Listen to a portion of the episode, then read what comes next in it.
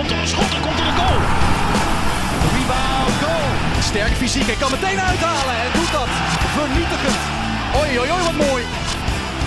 En die prikt erin. Yes, het is weer maandag. Welkom bij een nieuw Rondje Eredivisie. Het was weer een, laten we zeggen, aardig voetbalweekend in Nederland. En dat ga ik hier bespreken aan tafel met Reon Boeringa. Reon, welkom. Jij zei net al, toen de tune liep van Rondje Eredivisie, je afscheidstournee, hè? Ja, ik zit volgend jaar in de rubriek die wij nog moeten oprichten, Rondje Eerste Divisie. En dat doen we dan denk ik op zaterdagochtend, want die wedstrijden zijn vrijdagavond. Ja, dan moet je even andere presentator zoeken dan, maar dat... Ja, ik moet het allemaal nog gaan dichttimmeren, maar dat viel me zo net 10 seconden voor de uitzending binnen. Dat is toch een emotioneel moment dit. Ik merk het aan je. Ja, onze Groningen en Cambuurwatcher. Gaan we het zo meteen uitgebreid over hebben. We hebben weer een paar stellingjes bedacht, goede stellingen deze week moet ik zeggen. Laten we eens even kijken waar we mee beginnen. Zwalkend Ajax is komende woensdag kansloos in de Kuip. Nou, daar ben ik het niet mee eens. Vertel. Nou ja... Ajax zwalkt wel, in die zin. Titel eigenlijk verspeeld, afgelopen weekend. Alleen daarmee is die beker gelijk ook het enige uitzicht geworden om nog iets van dat seizoen te maken, om het nog enigszins glans te geven. Dus ik ga er toch ook wel van uit dat er binnen Ajax, binnen die selectie iets zal ontstaan van ja, de titel is echt ja, op een paar procent daarna kansloos geworden nu, door dat gelijkspel tegen Go Ahead. Ja, dan heb je dus gewoon een wedstrijd tegen je directe concurrent waarin je om de laatste kans op een prijs gaat spelen. En Feyenoord is natuurlijk favoriet, want Feyenoord speelt veel stabieler, is soeverein. Alleen, ja, Ajax die zal daar toch wel voor gaan. En ik ga ervan uit dat ze op een andere manier daar verschijnen dan in Deventer. Ja, maar laten we even eerlijk zijn. Het is in Rotterdam, Ajax zegt tikkie op tikkie op tikkie. Dan speel je gelijk tegen Go Ahead. Wat eigenlijk op basis van die wedstrijd niet eens zo heel gek is dat dat het eindresultaat wordt. Het gaat natuurlijk veel over de afgekeurde doelpunt, maar... Het is een beetje op. Het is een beetje klaar bij Ajax. En ja, dan bij Feyenoord, dat de wedstrijd uiteraard gezien tegen Sparta, dat valt allemaal lekker, hè? De ballen gaan er goed in, penalties worden gemist. Feyenoord zit ook echt nu op het moment dat alles goed valt. Ja, nee, dat is ook zo. Want kijk, als die penalty er vlak voor rust ingaat... Kijk, Feyenoord richt zich heel makkelijk op van tegenslagen. En dat deden ze na die 1-1 ook. Maar als het 2-1 wordt, wordt het natuurlijk wel een tikkeltje zwaarder. Maar Feyenoord zo soeverein inderdaad. Gewoon heel regulier eigenlijk daar bij Sparta gewoon die overwinning neergezet. Wat best wel wat geen makkelijke uitwedstrijd is. En inderdaad wat je zegt, Ajax ook een iets minder lastige uitwedstrijd normaal gesproken. Maar inderdaad, komt er maar niet door, ploeteren. Over die afgekeurde goal, daar is heel veel over gezegd. Maar dat is niet het verhaal van de wedstrijd, niet in mijn ogen in elk geval. Ajax ploetert, maar tegelijkertijd, ik heb dan zoiets van... er zit toch een ploeg met nog wel behoorlijk wat routine... met nog toch behoorlijk wat kwaliteit... die nog één kans hebben op een prijs te pakken. En dan moet je in één wedstrijd gaan pieken... en daarna ook in de eventuele finale. Maar compleet kansloos niet. Ja, maar wel Feyenoord is natuurlijk favoriet thuis. Maar zijn ze bij Ajax nog gretig genoeg om zich op te laden voor woensdagavond? Of is de geest echt uit de fles? Feyenoord uit. En je speelt bij Ajax. Hoe kun je dan niet gretig zijn? Nou ja, en je speelt om de bekerfinale te halen. Als je dan niet gretig bent, moet je morgen stoppen. Maar denk je dat de gemiddelde Ajax-speler die de laatste jaren de successen mee heeft gemaakt... halve finale Champions League, kampioen... dat de beker dan wel echt nu een hoofdprijs geworden is? Of is dat toch in Amsterdam met een klein beetje dédain van... het is maar de beker? Ja, ik snap ook wat je zegt. Ik bedoel, Klaassen die is zoveel kampioen geworden met Ajax, dat snap ik wel. Alleen, er zitten ook heel veel jongens in die selectie voor wie dat nog niet het geval is. En, maar als je zo gaat denken, als dit inderdaad de psychologie is die op dit moment in de kleedkamer in Ajax heerst, dan kun je er gewoon mee ophouden. Ik kan me niet voorstellen dat zij zich niet kunnen opladen. Voor Feyenoord uit, halve finale beker. Feyenoord is favoriet, maar Ajax kan daar gewoon niet kansloos zijn. Je moet daar gewoon gewapend komen tot op je tanden. En als je dat niet kunt, dan heb je er ook niet zoveel te zoeken, denk ik. Dan moet je gewoon even een mailtje sturen naar de KNVB en dan moet je schriftelijk afdoen. Oké, dan toch even het verlengde van Ajax daarvan. Want dat is de enige prijs. Aan de andere kant, ik denk dat de penningmeester heel anders naar kijkt. Want de tweede plek is volgende Champions League. Ja. Ajax nu gelijk in punten met PSV. En ik zat het programma nog eens te bekijken. Nou, je krijgt die bekerwedstrijd Feyenoord, krijgen ze PSV, AZ, Utrecht en Twente nog Ajax. Ja. Ik durf je hardop te zeggen dat Ajax gewoon derde of vierde gaat worden dit seizoen. Ja, dat is echt een pittig programma. En helemaal voor een ploeg die gewoon waar de ondergrens nooit ver weg is, om het zo maar te zeggen. En dat zou inderdaad wel een drama zijn. Want kijk, voor Ajax met de budgettaire verschillen in de Eredivisie is niet kampioen worden, is falen, punt. Maar dan ook de tweede plaats mislopen is niet alleen falen, maar ook gewoon financieel een drama. Want... daar hebben de collega's Freek Jansen, Tom Knipping de afgelopen jaren veel over geschreven. Ajax is op Champions League inkomsten gaan inzetten, beleid gaan voeren. Nou ja, mocht er een scenario ontstaan waarin je volgend jaar niet in de Champions League speelt. Kampioen worden ze waarschijnlijk niet, tweede wellicht ook niet. Ja, dan moet je ook misschien je sportieve ambitieniveau tijdelijk gaan bijstellen. Omdat je op Europa League inkomsten gaat voetballen. Dus ja, dat zou echt een ramp zijn voor Ajax als ze daarin verzeild raken. Wat denk jij? Gaat Ajax nog tweede worden dit seizoen? Is het een kwaliteit wat verschil maakt? Of gaat PSV misschien wel een AZ naar boven eindigen? Ik vind het heel moeilijk om te zeggen, want PSV zet dan tegen NEC afgelopen weekend een lekkere eerste helft neer. Maar dat is ook een ploeg die de volgende week er ook weer niet kan staan. Dat gaat ook met ups en downs en AZ hetzelfde verhaal. Het zijn allemaal ploegen die op een goede dag een 8 kunnen halen, maar ook gewoon te vaak tegen een 5 aanspelen. Dus ik durf er op dit moment echt geen zinnig woord over te zeggen, want wat je zegt klopt wel. Ajax heeft echt een klote programma. Ik denk dat Ajax derde of vierde wordt dit seizoen en dat Feyenoord komende woensdag ook wint. Jij? Ja. Nou, ik denk wel dat Feyenoord wint. Feyenoord is wel favoriet. En Ajax derde of vierde, ja, die kans bestaat inderdaad wel. En dat is wel heel erg treurig als je dat vanuit Ajax perspectief gaat bekijken, met alle mogelijkheden die daar zijn in relatie tot die andere clubs. Gelukkig hebben ze het organisatorisch allemaal redelijk op orde. Dus dat is toch niet normaal? Dat is toch echt niet normaal? Dat je gewoon nu weer richting een transferzomer gaat. Je moet nog een trainer gaan aanstellen. Je moet met contracten bezig zijn. Je moet met die selectie bezig zijn. En dat je meer dan een jaar na dato, na het vertrek van Mars Overmars, nog steeds geen invulling hebt kunnen geven aan. Ja, dan kun je het hebben, want John Heitinga begon over, zo kun je geen prijzen pakken. Maar zo kun je geen prijzen pakken. Als je dit meer dan een jaar kunt laten voortduren, dat is echt ongelooflijk.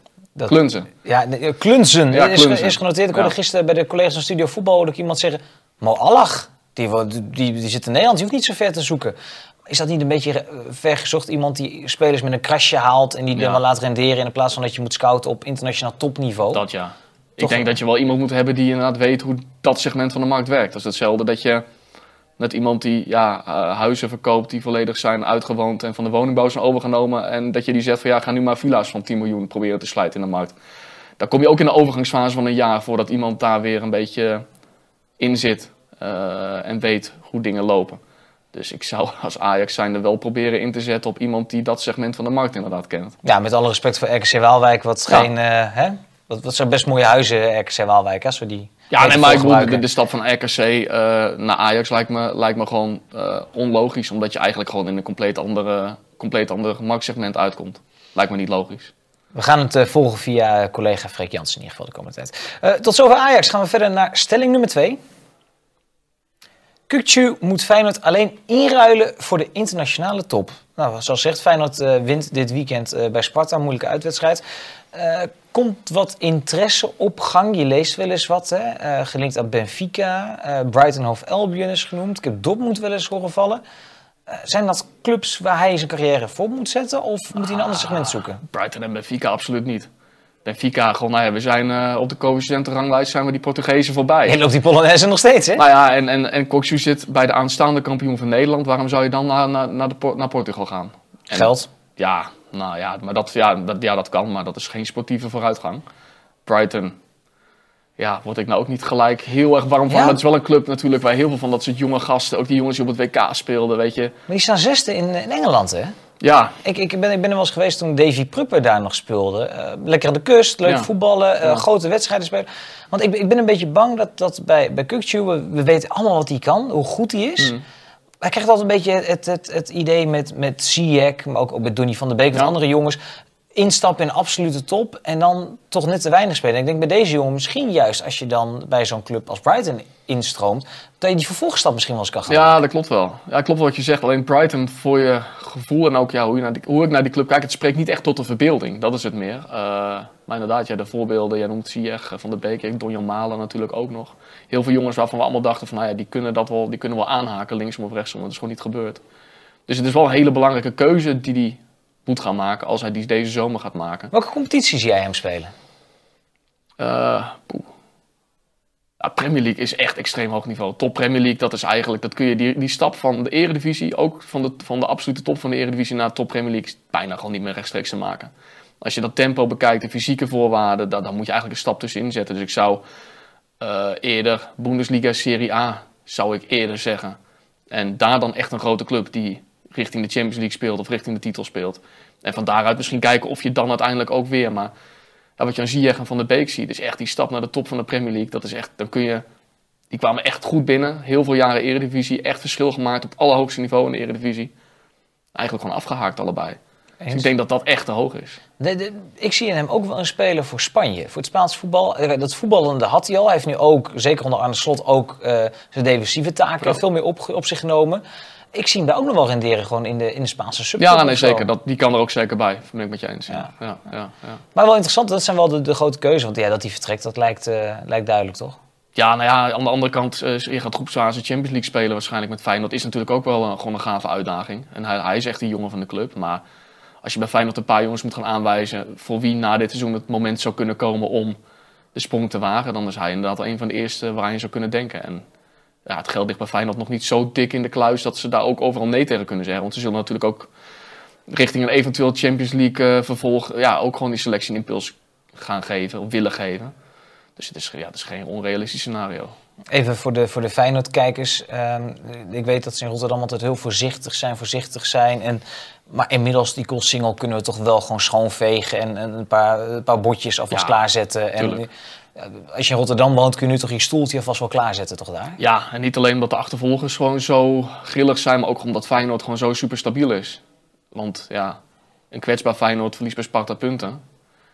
Maar ja, ze pakken die gewoon wedstrijd dan heel regelmatig mee. En ik dacht, volgens mij zaten we hier vorige maand, anderhalve maand geleden samen. Toen dacht ik, die Europese weken, hoe komen ze daar doorheen? Want zo breed is die selectie niet op een aantal plaatsen.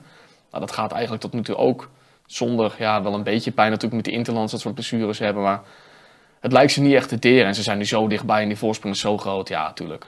Dat kun je bijna wel invullen. De fontein kan vast... gevuld worden of leeg worden gemaakt.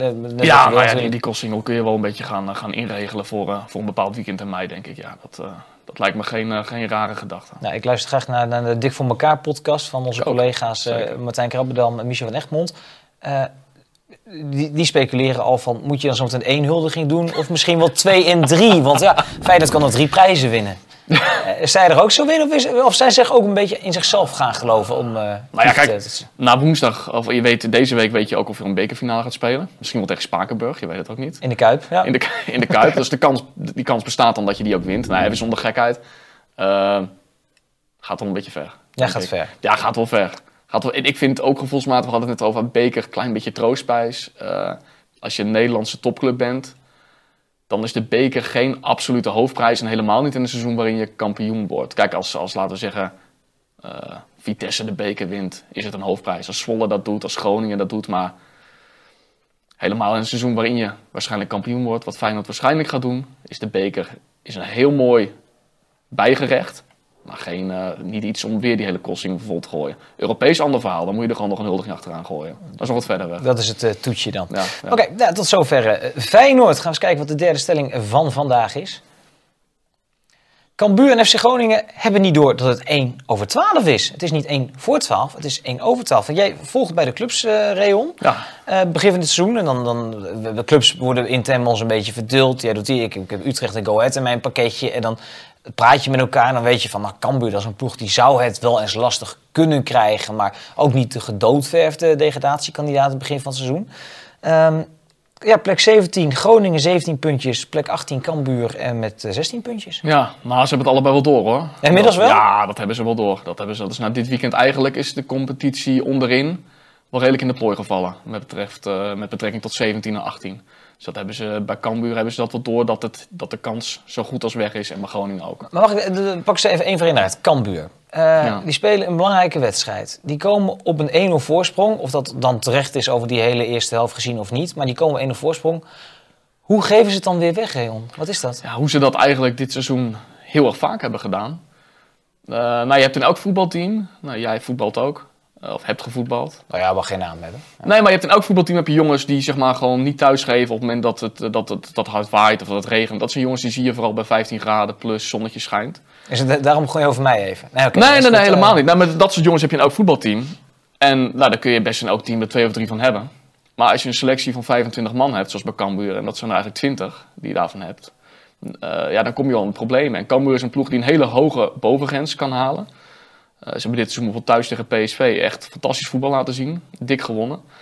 Alleen ook een ploeg, op het moment dat het een beetje tegenwind is, dat het gewoon knakt. En mentaal niet weerbaar. Heel veel moeite hebben met stress, met spanning, met het moeten.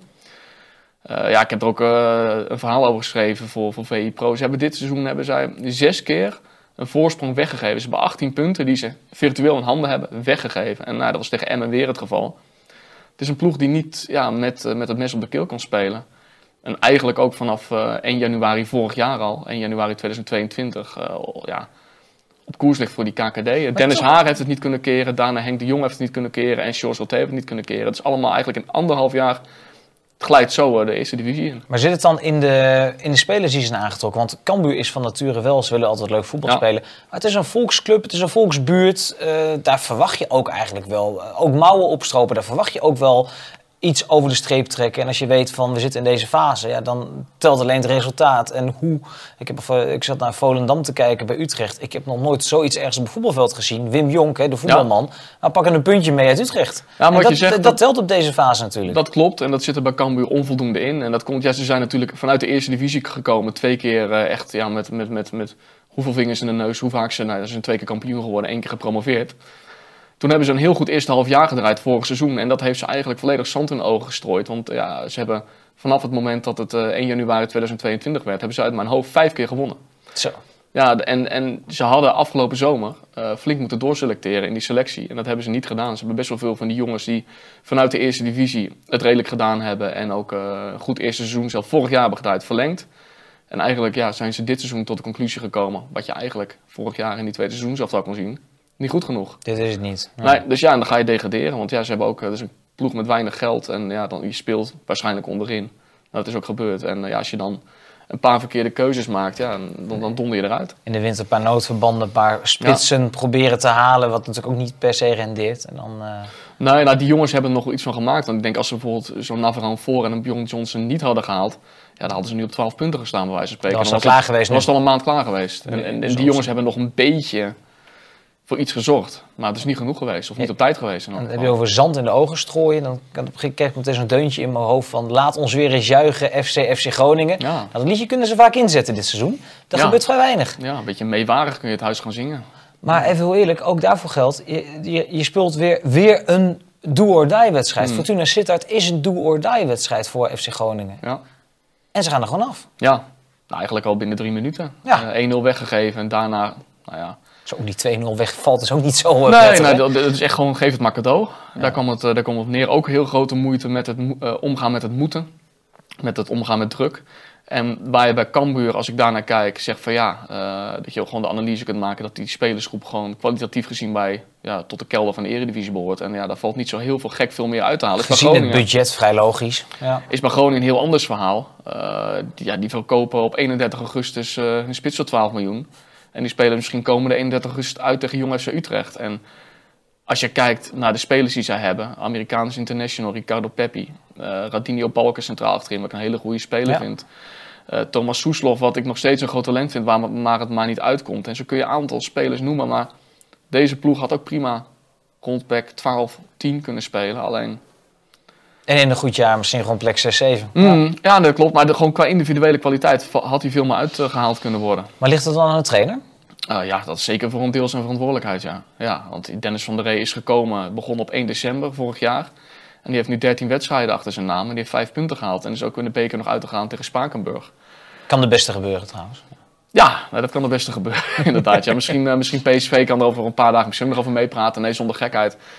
Dennis van der Ree is ingestapt bij een club die compleet in de brand stond. En ik vind dat de club hem eigenlijk in de eerste weken van zijn aanstelling compleet heeft laten bungelen. En daarna ook niet enigszins heeft geholpen door hem de versterkingen die wel tijdig waren toegezegd ook echt aan te leveren. Want dat was natuurlijk een risico. Je begint met een beginnende trainer. Nou ja, dan zou ik zeggen, help hem een beetje. Het tegenovergestelde is gebeurd.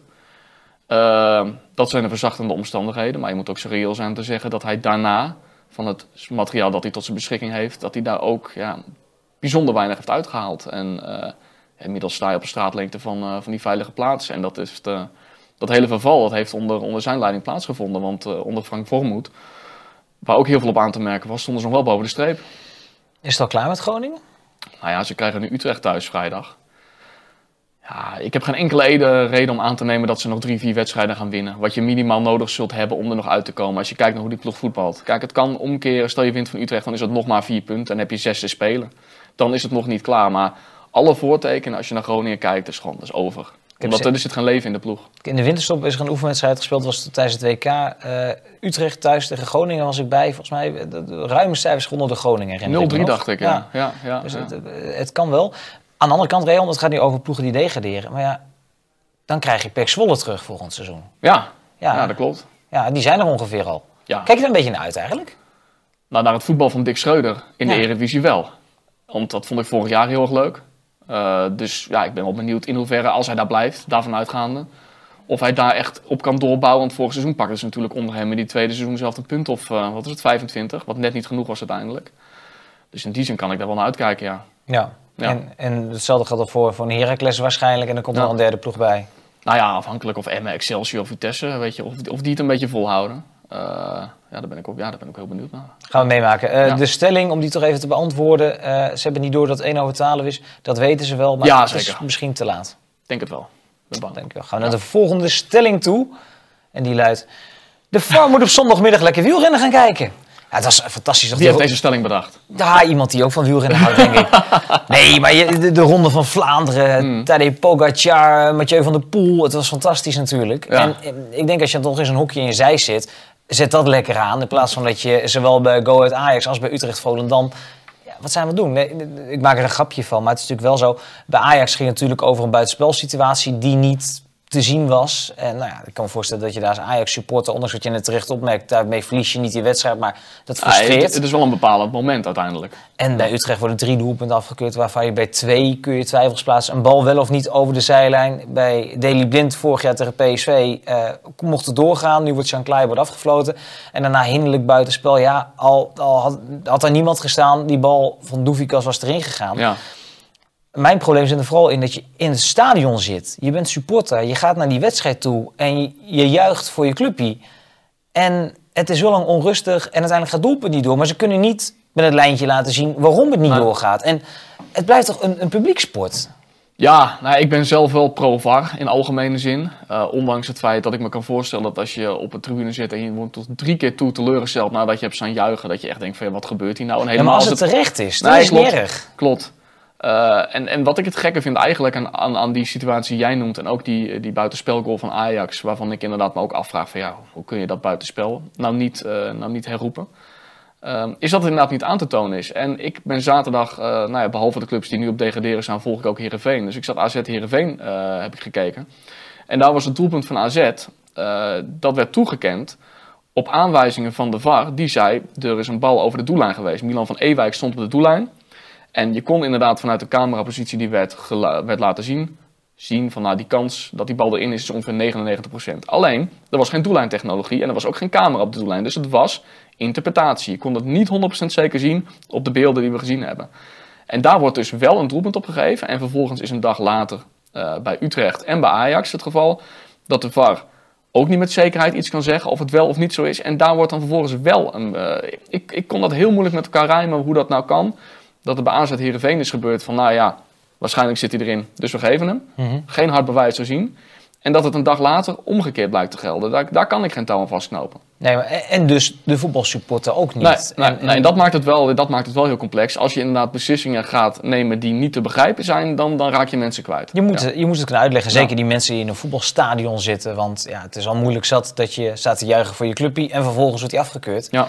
Dan ga je toch lekker, weet je, dan pak je de afstandsbediening en zet je lekker spoorzaam aan. Ja. En dan ga je lekker naar die Ronde van Vlaanderen kijken, toch? Ja, nee, dat snap ik inderdaad. Als je het niet kunt uitleggen en niet kunt begrijpen, dan raak je... Ja, dan voedt irritatie, frustratie. Ja, dus de conclusie is, volgende keer Danny Makkely in dat VAR-centrum gewoon lekker Ronde van Vlaanderen kijken. Ja, toch kunt. Ja, wel. Ja, kan wel. Daar zijn we dat eens. Ja. Gaan we naar de laatste stelling van vandaag. En die luidt: Fortuna Sittard is beter af zonder Burak Yilmaz. Ja, wat was dat gisteravond in één keer? Echt compleet absurd.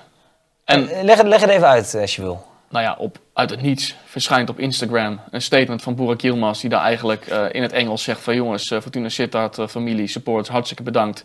Het was een prachtige ervaring en hopelijk dat je jullie in de toekomst goed mag vergaan. En collega Geert-Jan Jacobs die is gaan bellen naar Fortuna Sittard van neem Burak Yilmaz nou afscheid van Fortuna Sittard. En iedereen van Sjoerd Arfs, de technisch manager, tot aan iedereen die er gesproken heeft, die wist van niks. Wat eigenlijk ook al heel bizar is. En dat ook een beetje al die verhalen of het gevoel dat je bij Fortuna Sittard al langer hebt bevestigd. Er is iemand die eigenlijk gewoon veel groter is dan de club. Die een statement plaatst. Kennelijk zonder enig overleg met wie dan ook. Die daarmee een bom legt en dat iedereen verrast. Ik zag van die verhaal voorbij komen. Misschien is het verkeerd vertaald of verkeerd begrepen. Maar Burak Yilmaz, kom op. Hij spreekt misschien geen fantastisch Westminster Engels. Maar hij beschrijft heel goed wat hij daar op Instagram heeft gezet. Dat is een hele bewuste actie. En dan hoor je dat hij wat uitgefloten zou zijn. Dat hij wat kritiek krijgt. Mm. Ja, zo wat. Ja. Ik moet zeggen, ik vind het sportief. Want er best een hype toen die kwam. Mm. Tuurlijk, hij is belangrijk. Tuurlijk ziet kwaliteit. Maar het sportief ook niet... dat hij nu met 25 doelpunten topscorer van de Eredivisie is... en Fortuna elke week bij de hand neemt, toch? Nee, ik weet nog bij die eerste wedstrijd... toen was tegen Ajax, toen ramde hij een vrije trap van 20 meter in. Toen dacht ik van, zo, dit gaat het worden... als dit een voorteken is voor Burak Yilmaz. Maar verder, hij heeft wel wat aardig wat gescoord... maar eigenlijk bijna alleen maar penalties. Het is sportief inderdaad niet geworden wat ik ervan gedacht heb. Maar om nou te zeggen, ze zijn beter af zonder... Ja, met alle respect als voor Paul Gadon. Maar als Fortuna Sittard, laten we zeggen... met Paul Gadon in de spits, heel dat spreekt... Het team spreekt dan minder tot de verbeelding dan met Burak Yilmaz... waarvan je toch het gevoel hebt van... daar kan altijd iets bijzonders gebeuren. En hij heeft ook een beetje dat licht ontvlambare... echt een absolute krijgersmentaliteit. En daar kijk ik ook wel graag naar. Dus beter af zonder weet ik niet. Alleen, ja, dit is een hele rare situatie die aangeeft... hoe scheef die verhoudingen tussen speler en club zijn. En dat is mijn punt. En daarom vind ik wel dat Fortuna uiteindelijk beter af is dan Burak Yilmaz. Want hij tekende een meerjarig contract... een paar jaar als speler en dan als trainer. Als club ben je gegijzeld eigenlijk. Als het ware door één speler. Met zijn status en met alles wat hij bereikt heeft. Maar dat proef je natuurlijk ook in die verhalen die Geert-Jan meermaals geschreven heeft. Dingen die daar gebeurd zijn, dingen die daar gebeuren. Het is FC Burak Yilmaz natuurlijk. Ja. En alles wat daar, entourage wat daar omheen hangt.